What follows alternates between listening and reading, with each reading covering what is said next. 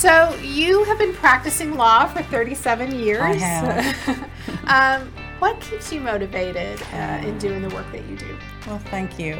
Um, you know, I, I, I, love people, and I have an innate uh, joy in getting to know them.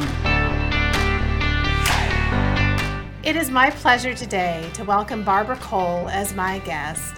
Barbara is the owner of the Cole Law Firm. I first met Barbara about 15 years ago when we were attending a collaborative divorce workshop together. Barbara had just moved her practice to Dallas from the Kerrville area. She moved to Dallas because her son was preparing to attend Jesuit high school, and now he is uh, in law school. Welcome, Barbara. Thank you, Jennifer. It's so good to be here. I was going to say one of the things that I, you struck me right off the bat when we first met was the fact that um, you're originally from New Orleans. I am. That that comes across, but also you really have the heart of a teacher and uh, and a servant. You you treat family law with real care for the clients who um, who are in your care, and it has been such a pleasure and privilege for me to get to work with you, um, both as a mentor, as a friend, and as a fellow attorney. So thank you for being here. Thank you, Jennifer. Such kind words. I really appreciate it. Thank you. One of the things I wanted to talk to you about today is what initially drew you to family law? Mm, good question. I feel that I was almost raised in family law. My mother worked for juvenile court judges her whole career. I literally grew up in a courtroom um, I was surrounded by people who cared about what happened to these young people. Uh, my mother was president of Parents Without Partners of Louisiana, so I got to listen to her try to talk people through different things that they were going through, the traumas they were going through, because she had been through something similar. And uh, but my vocation is really is that of a teacher, and I find that the combination of the two for my clients works really well. So I was a teacher for five years, um, still close with my students, and um, I find being able to walk people from point A to point B is most helpful. So that's how I got involved with family law. In what ways do you use your experience as a teacher mm. uh, in working with your clients? Thank you for that question. I uh, was a social studies teacher, so I have a natural bent towards uh, sociology and government and uh, psychology. And as a teacher, we learn about behaviors. And so I try to help my clients craft what they're going through in behavioral terms. I will say I am a behaviorist. And years ago, when we only tried cases or tried to settle them in the hallway, and did not have all these wonderful processes to work with. That was my quote unquote secret weapon was behaviors. And um, the blessing is our whole profession is moving in that direction, particularly with family law on the tail end of that probate law, because people matter. Ah, I love that. It's mm-hmm. true. Mm-hmm. And um, I know when when anytime you are representing a family, um, uh, usually a spouse who mm-hmm. is in the divorce mm-hmm. process, um, you care very deeply about the people that you're representing. Um, and I've often heard you refer to this as really kind of a service, a, a servant, uh, where you have a servant heart. You're really serving mm-hmm. people. Um, where did that that ethic, that ethos, come from in your practice? Mm. Um, I would say it comes from my rearing. Uh, there are ways of being transactional and there are ways of being relational. And I prefer for my heart and soul to be relational. And what I learn, I want to share with my clients. We can transactionally know the family code, process the family code, get people from point A to point B. Uh, a computer, quite frankly, will could be doing that and may be doing that in the future with artificial intelligence. But the sense of wisdom that comes with relationships, the value of family in our society and to the individuals we serve is of utmost importance to me. So, where it came from, I would say from my family, from my culture, and then from my care for my students. And so, when someone comes to me, I want them to know they're in good hands, that I'm willing to listen. My staff is trained to listen. We can't solve all the problems. You know, when people come to us, they're rather embedded in what uh, choices they've made in terms of their spouse along the way. But we can help to re educate them and launch them into a healthier way of going. I love that. Really, mm-hmm. we, we have the opportunity to help reorientate people, yes, refocus and reframe. Yes, yes, yeah. yes. Um, one of the things that brought us together was collaborative divorce. How have you seen the collaborative divorce process benefit your clients? Oh, I think more than anything else, it's important for me to have the skill set, whether we're in the actual process or not, to help de escalate situations in a case as it moves forward. People are going through a lot when they go through a divorce. Every sense of stability that they have, even if it was unhealthy, is about to go away. And so it's important that when they get upset or they get excited or the other side does, that we try to maintain some type of calm yet strength, calm yet strength, because we are, I am a lawyer and I do advocate for my client, uh, but there are ways of doing that um, that will not escalate the situation. Once a situation gets escalated, it can be quite expensive and we kind of know what it should cost people to get through this process. A lot of what they really have to do is homework. You know, it's uh, that's what the teacher in me says that we have some homework to do here. And the clients I find today are quite sophisticated. They come to us with some knowledge of what they need to do. They may or may not have had a lot of conversations with their spouses, but they rather know what direction they want to go in. And if they're struggling with that, we do recommend they get support with counselors that are quite trained to help with that. I, I love the added resources that we mm-hmm. have in the collaborative process. I always Absolutely. say it's like there's we've got many tools in the toolbox. Oh, we're so blessed. We yeah. are. Mm-hmm. Um, you know what? One of the things you just touched on is the this whole idea of things escalating, and of course when people are in fear, which they are when you're mm-hmm. facing a divorce and mm-hmm. everything's uncertain and everything's going to change, it's a natural response to feel the fear. Um, it's also a natural response to go directly into the fight or flight kind of mode of, of dealing with that yes. fear, right? Yes. And I love what you do is to really help educate people about, you know, what they're experiencing right now, kind of help them understand this is abnormal and that we have many ways we can respond to a situation. We don't have to just pop off with a knee jerk reaction that often just leads to more conflict. Yes. And that's what we see so often in a in more of a traditional divorce model is a very high conflict approach to divorce. Yes, that that is a pattern, uh, it is a pathway, but it is not a way of wisdom. It is not good for the people involved. It is not good for their children. It's not good for their extended family because they end up bringing all that toxicity to all of those people. At the end of the day, it's a loss and that loss needs to be properly grieved. And counselors are there to help with that, and we do recommend that. And then once that is in process, then people I find can think more clearly. The other thing I've learned, Jennifer, is uh, our people sometimes come to us quite traumatized, whether it's a short term trauma or a long term trauma. And they really are not thinking clearly. And so we have people we can recommend that they go and see to help with that so we can have a clear sense of rules and values going forward. I think all these are, are parts of what we do that may be a little different. We certainly know the code and we certainly know how to uh, file our pleadings and get things done. But I think this is the added value we bring because of the value system that was instilled in me. I was very, very blessed to have fabulous mentors who actually liked and served people, and I was drawn to that more than anything else. I, I love that. You know, um, what I always tell people is that divorce is a period of trans transition. It's a period can be a period of transformation. Yes, it can be. And um, it can also be a period of destruction if we're not careful about it. Yes. And you know, helping people navigate it in a way where they actually have the opportunity to grow um, is so important, and I think something that you and I are both committed to. Yes, we are. Um, let's talk for a minute about sort of the divorce readiness. I know mm-hmm. this is mm-hmm. something you and I talk about often because it's not unusual for people to begin the divorce process Yes. in very different stages of divorce readiness. What's your experience when couples come to you? When well, when a spouse comes to you for divorce? Well, I've had several of these lately. And so, um, again, with our collaborative colleagues, we've come up with something called the readiness scale. And what happens is that some people will come and one spouse is at a 10 and the other spouse is at a 1 or a 3 or a 9 and a 2. And, um, Or a negative Or a 10. negative yes. They don't want the divorce at all.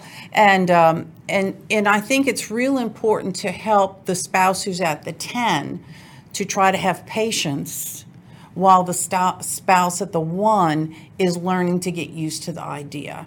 And so there is a tension there, there's a constant tension, um, but they are going to get through it. And I liked what you said about uh, transformation. You know, what we know is that if people have been in a rut in their marriage and, um, and it's ended up that they're in our office, they have an opportunity to be transformed because it's through either great love or great pain that we are transformed in life. We know this. And so it is, while a sadness and a loss, it is a great opportunity as well. And, and if once people turn that corner and realize that, I generally find them take off like a rocket. That there were things that they've always wanted to do and they didn't do. Uh, and they begin to grow, get more education, or whatever the desire was. I think one of the, the things that I see happen often is people will connect with their own sense of core value. Maybe they've forgotten because they've been living in this broken marriage and, and it's you know been a source of pain. They've sort of forgotten the things that they love in life and the things that bring them joy. And when you see somebody begin to reconnect, whether that's you know the arts and singing or travel, of course none of which we can do right now, but um, but in general, just begin to reignite that that Yes. passion, they really do turn a corner. Absolutely. And one of the things that I find people act surprised about is when we're, we're beginning our process is I ask them to take care of themselves. And they look at me completely surprised like what does that mean? Well, take a walk. Learn to breathe properly. When was the last time you had a good checkup? Eat properly because you're going to be going through something that requires that kind of attention to yourself. And um, it is amazing to me the number of people, uh, once they catch on to that, then the rest of the process begins to fall in line. As you've said, and I, I think I want to affirm what you've said, they begin to focus on things they've forgotten about themselves. And they're wonderful people. they're absolutely wonderful people. They've just gotten themselves covered up in something that was not making them so wonderful in their behaviors, maybe. Yes, for many people that's the case, and it is wonderful to see see the Yes. growth. Um, you know, a lot of people don't know and understand how the collaborative divorce process works, and I mm-hmm. think there's a lot of confusion about it. So I thought it might be helpful for us to take a moment and talk about how it works. So I'll, I'll let you kind of give a description or overview of the collaborative divorce process. Well, I appreciate that. It really is uh, the way that uh, we should be doing things. And I want to share with you this is where we are going. It's where we've started, but it is also where we're going. There are actually initiatives within the state of Texas to look at how do we make divorce an administrative process. It should not and does not have to be a combative process. Now, are there certain personalities that will want to keep it in a combative process? Yes, there are. And we will leave room for that. Uh, that's where some people like to operate. But in my experience, the majority of people would like to deal with the hurt and the loss and then move on. So basically, what we have here in Texas, and I'm very proud of Texas because it was the first place, any place in the world, to have a statute for collaborative practice. And I do international work, and I'm always proud to be able to share that. And the rest of the world has looked to the Texas statute to see how to operate that way. And I would venture to say many, many countries have copied it uh, almost verbatim. Uh, but you create a team. And I think this idea is really good for our area here in Dallas and Plano and the Metroplex because we have so many wonderfully trained corporate people. They're used to operating as a team. You have the two lawyers, you have the two clients, and then you have uh, a mental health expert who runs the meeting, and then that's a neutral. And then you have a financial person who's a neutral who gathers information, does the homework for the people. What's beautiful about the process is that we set meetings, we have agendas, uh, we take notes. The meetings are two hours long at the most, so people don't get tired or weary. They have an opportunity to walk through their processes. The other beautiful thing is if there is something unique or specially needed, let's say by one of the children, or if a spouse is having an addiction issue, we can bring in experts to help with that so that the brokenness of a spouse is not an excuse to go to war. Oh, that's beautiful. Mm-hmm. I love that. It is a wonderful process. And if for some reason the parties can't see their way clear to actually jump over the broom, as we would say in New Orleans, and do the process, the hope is that the lawyers have the skill set to then keep it from escalating we have judges for a reason. We we love our judges. We're blessed to have very good judges uh, in the jurisdictions where I practice. Uh, but they do expect us to do our work. They expect us to work with our clients and not just to, at the drop of a hat, run into a courtroom, take up room on their docket when they have very serious matters beyond this. Uh, they have uh, many of our judges have complicated dockets, and not that the divorce isn't important or doesn't matter, but we have the skill set to be able to help them get through that. In fact, one of the things when we're doing a formal collaborative divorce process is the collaborative commitment, which is the commitment made by the lawyers as well um, and the parties that says, look, if we can't resolve this issue, we we're not going to take this to court. This lawyer, if you mm-hmm. and I are representing a family yes. in collaborative divorce, we don't get to go to court with them. We can't just say, "Well, I'll, fine. I'll just see you in court, Barbara." Yes. Um, we actually have to sit down with them and try and find a way to resolve the issues. Yes. Um, otherwise, they have to hire new lawyers. Yes, they do. And the reason for that is we go into this protected, legally protected environment where people can be truthful and vulnerable we find that there are tears, there's expressed hurts, things that have never been said that needed to be said. Um, there's uh, uh, faith issues are put on the table uh, at times, but a lot of people never realize how much we hear from our clients about their faith lives and how important that is to them, even though they're in a broken situation right now. And the vulnerability that this uh, protection allows cannot be taken advantage of if the parties cannot reach agreements. And so all of that is confidential, it's kept that way, and new lawyers must be brought on. And I, I, think our judges have gotten astute enough that if someone is standing in front of them now, they realize there's some type of personality disorder or some uh, recalcitrant or possible extreme stubbornness involved not to be able to get to some type of middle ground uh, particularly for children. Um, I, have heard a very wise judge and one of our good friends' dad uh, shared um, on a video many years ago. If you think you want a custody fight, you do not, because it destroys the child. We can do better than that. So at the end of the day, who do you want to be? That's exactly right. Mm-hmm. And, you know, you and I both know we've seen we've been in those custody battles, and they they weigh heavily. I mean, there are times when when the fight has to be fought, and um, you and I are both adept at doing that. But the problem is, is that the children are the damage, and um, and that goes on for generations. I mean, that doesn't yes, that does. doesn't just impact their life today, but it'll impact their future, their future idea of relationships. So, you know, to the extent we can spare a family from having to go through that, it's it's a great, tremendous asset.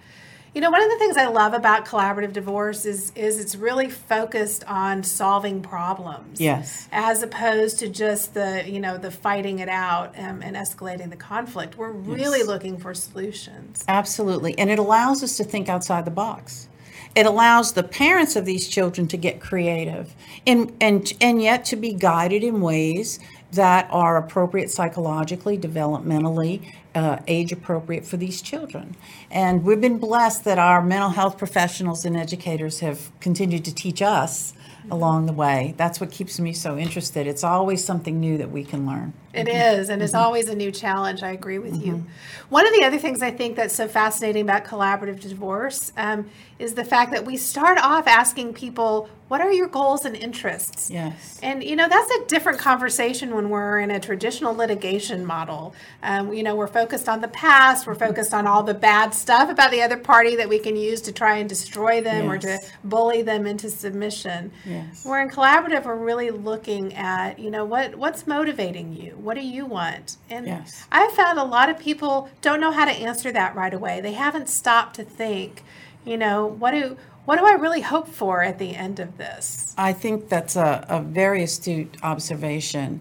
And it's important for us to help people find their their North Star. Where is it that they're going? And they may not know right away, but they uh, they know they're on a new and different path. And generally, when that growth occurs, it's good for them and it's good for their children. It's good for their relationship with their soon to be ex spouse. I, I have to tell you, there's so many uh, clients that come to me now, and they are they started with I don't want to fight, and they have laid the groundwork early on in their breakup for that, and we can build on that desire that they have.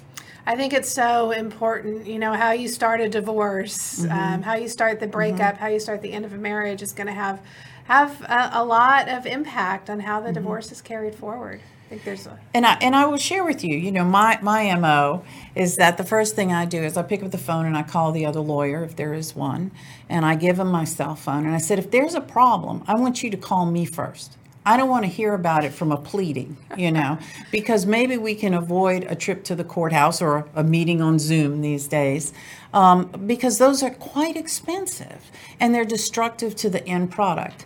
I have some lawyers who tell me, I don't believe in collaborative. I'm not going to I'm not going to work with you. I'm not going to work with the other side. Um, and it's interesting. Those are the very lawyers we never end up going to court with. And it's a surprise some of the lawyers who want to be collaborative don't have all of the skill sets in place yet and they become afraid uh, or their client may instruct them to go for the war. Well, we're capable of doing that. Um, the problem is, I think I, I'm, it's fair to say this about you as well. We really do know how to do that, and we don't want to inflict that on anyone because we are lethal when we do it. And so, um, at the end of the day, it will be most effective, but it will not be wise. So. That's right. That's right. You know, you were talking about how a high conflict divorce doesn't benefit anyone in the family. You did a good job of that. It does, of course, benefit lawyers. I mean, it's Yes. True that that is Yes, that is how a lot of lawyers, you know, make their living is is off of the conflict. Unfortunately, um, you know. People sometimes misunderstand and think that, oh, we want to do it collaboratively. Um, and, and what they mean by that is, you know, we're on the same page with everything. We just need to hire one lawyer. And of course, you and I know that that's not the collaborative divorce process. Correct. How do you respond to people when when they come to you with that? Well, I have to say first, it's unethical in my ethics, uh, as, as well as the state bar. You cannot have one lawyer represent two people who may have conflicting interests. Um, it is a red flag for me when somebody tell calls to say they have an uncontested divorce. I have never actually seen or experienced in 37 years a true uncontested divorce. There's going to be issues that people do not agree upon, and therefore they deserve and have the right to have proper counsel from another attorney. So, as lawyers, we just cannot do that. And I'm sure some people will hear that as well, that's just a way for lawyers to make some money. And I always say, we know what this ought to cost at this point. We've been doing this long enough, and we know where we can help you save money, and we also know where you might need to spend some money. But this is not one of the places you need to do it. And we're blessed to have some very good, well trained lawyers that we can refer people to to hopefully find that. I think it seems counterintuitive to a lot of people who are thinking about divorce that um, that their divorce attorneys should get along, and um, of course, you and I know the benefits of working with divorce lawyers with whom we have mutual respect, and um, and and so how do you answer that question? What's Well- your experience? Well, I will throw it back at you. Have you and I always gotten along in a case? no, of course not. we do not always see eye to No. eye. And so I think that it's the professionalism of the lawyers. We each have that ingrained innate sense in us that we are representing our client and we are ready to go to battle at the drop of a hat. I keep using the term skill sets. We have had to learn how to do this uh, because we, we do know how to fight and we do know how to fight well. Um, I just think, like good martial arts people, you have to be careful when you decide to use it. Exactly. And I think, you know, when you're working with somebody who you know shares a worldview, who shares a care for clients who shares um, a commitment to professional ethics, you can bypass a lot of the mm-hmm. nonsense that actually mm-hmm. ends up increasing costs mm-hmm. um, in a mm-hmm. divorce process. So yes.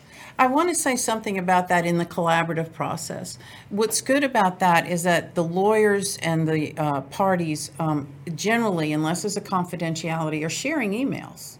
Now, I'm not sharing an email with opposing counsel's uh, client without opposing counsel on, on the email, but it allows us to focus on what's the problem here and how do we resolve it what's the goal and what are the options? How do we get there? And because we do this every day, we have the benefit of a catalog of options that may or may not work, but we can put them on the table because many times parties are entrenched in how they related in the marriage, and um, that lacks options many times. It really does, and in fact, I think the trust that the the professionals have built over time really um, helps enable them to even come up with new options that aren't in the catalog. Mm-hmm. And we've seen we've seen things done all kinds of different ways. Um, we've experienced different levels of success sometimes with the options that people choose, but there are always new options too. And I think that's one of the things I love getting to work with a financial professional and a neutral mental health professional is they also bring a lot of options and experience and wisdom from their own areas yes. of expertise to the table, which Absolutely. is so helpful. Yes. So you have been practicing law for 37 years. I have. um, what keeps you motivated uh, in doing the work that you do? Well, thank you. Um, you know, I, I, I, love people, and I have an innate uh, joy in getting to know them. It's also that I happen to be in a very exciting time of family law where we're shifting from 100% battleground to a less of a battleground. We can identify those cases that have to go to battle. And, and I've had some this year. Um, but I can also uh, say we can identify cases that don't have to go to battle. And so the skills and the education that keeps me going in that is very helpful because it, it keeps me growing to help my clients. For instance, uh, trauma. Uh, I knew nothing about trauma. I was a lawyer, you know, and uh, even though I had interest in behavioral issues. And uh, one of our experts put me on to The Body Keeps the Score by Bessel van der Kolk. And he's on YouTube, so you can go and watch it. Um, it was wonderful because he did these great studies with Vietnam veterans and he found out what their traumas did to their lives. And it basically, uh, when my clients come to me, depending on what type of marriage they were in, if they are struggling, I generally now know their frontal lobe is shut down and they can't answer a lot of questions. So I have to be careful not to ask them a lot. We have to grow slowly. And I know I teased you a little bit on our call earlier that I have a newfound uh, aha yes. that I found. and it's attachment theory for adults. Mm. And I thought, what a wonderful experience. We've always, those in the nursing profession, education profession, know about attachment theory for children. And that's the, the parent that has to attach. But we've not really taken this study much further to understand did the right attachment uh, backgrounds marry?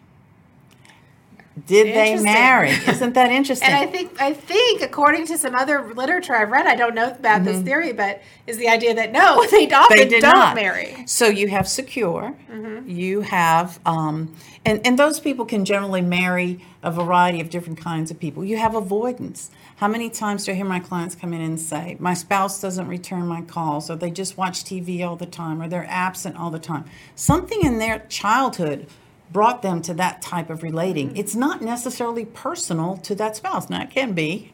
I'm not saying it's completely not. And so, if you have a secure person married to that, they're most probably, you know, going to be all right. And the third type is nervous. If you have a nervous person married to an avoidant person, you most probably are going to have a little problem there. And so um, I'm just at the beginning of my studies on this and uh, learning about this. But it's helpful to be able to direct my clients to reading. The teacher in me gives reading assignments uh, so that they can begin to have some self awareness and understanding. But I find that fascinating, and particularly as people who are helping others go through a tough time, the more information we have, the better. I am not a counselor, don't want to be a counselor, but I want to know enough to direct my clients to the right people so they can get the help they need. Absolutely. And mm-hmm. I think that all goes to the servant heart that we were talking about, where you really understand that this is more than just a transaction. You're you're really becoming a part of people's lives during this period of time. Yes, yes, and we come in and we hopefully help, and then we exit.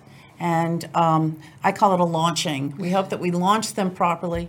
And some people leave us with a good toe grip, and, and some need to struggle a little bit. But at the end of the day, I really hope that the parties will be good co parents. If they are not, the rest of us have to live with their children in society. Um, but that they will grow and be better parents if they've been isolated somehow in their family uh, life. So it's it's a very wonderful, challenging, difficult, uh, at times profession with a focus on family law. But it is something that gives me great energy because I can see the results in the people I get to serve. Well, thank you, Barbara. Thank, you for you. the work you do for families. Thank you for coming and spending your time with me today Of and course. being a guest and sharing your passion and your wisdom. Thank It's you for your leadership, Jennifer. Take care now. To learn more about Barbara Cole and the work that she does, we've included a link to her website. I hope you'll click on it and, and learn more about her. Thank you so much.